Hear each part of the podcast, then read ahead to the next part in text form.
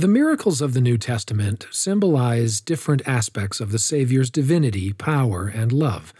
One thing to note about these miracles is how Jesus often used physical touch to heal. Jesus ministered to the one and cared individually for his followers, as is demonstrated by his personal touch in New Testament healing stories. He visited Jairus' daughter in her home and took her by the hand.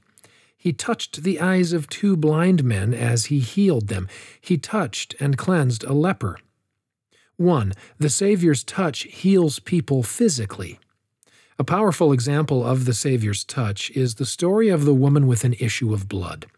As Jesus was on his way to heal the daughter of Jairus, a woman who had a hemorrhage for twelve years desperately sought to be healed by Jesus. Because of her great faith, she was healed by pushing through the throngs of people and touching the hem of Jesus' robes as he was walking in the street. As soon as the woman touched his clothes, Jesus sensed that strength had gone out from him.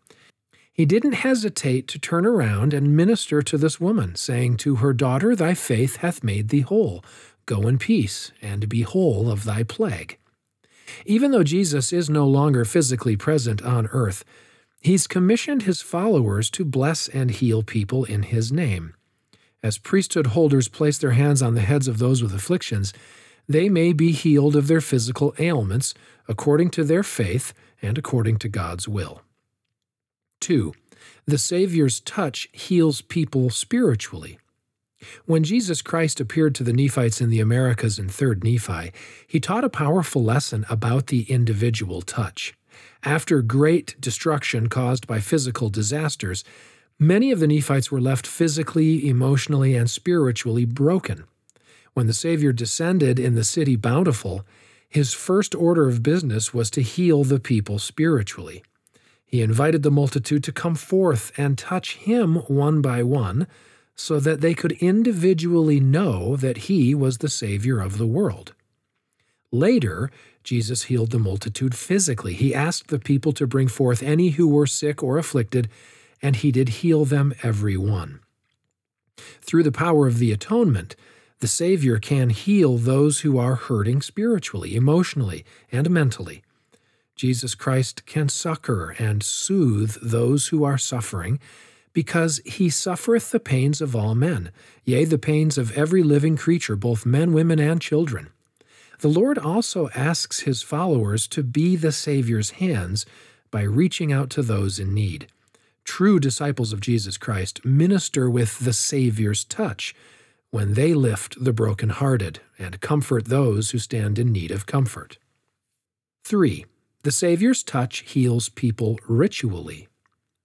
When Jesus Christ visited the Nephites in Bountiful, he established his church and touched and administered the ordinances of the salvation to the multitude one by one.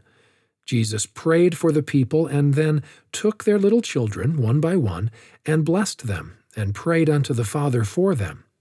Jesus later touched with his hand the disciples whom he had chosen one by one, and gave them power to give the Holy Ghost.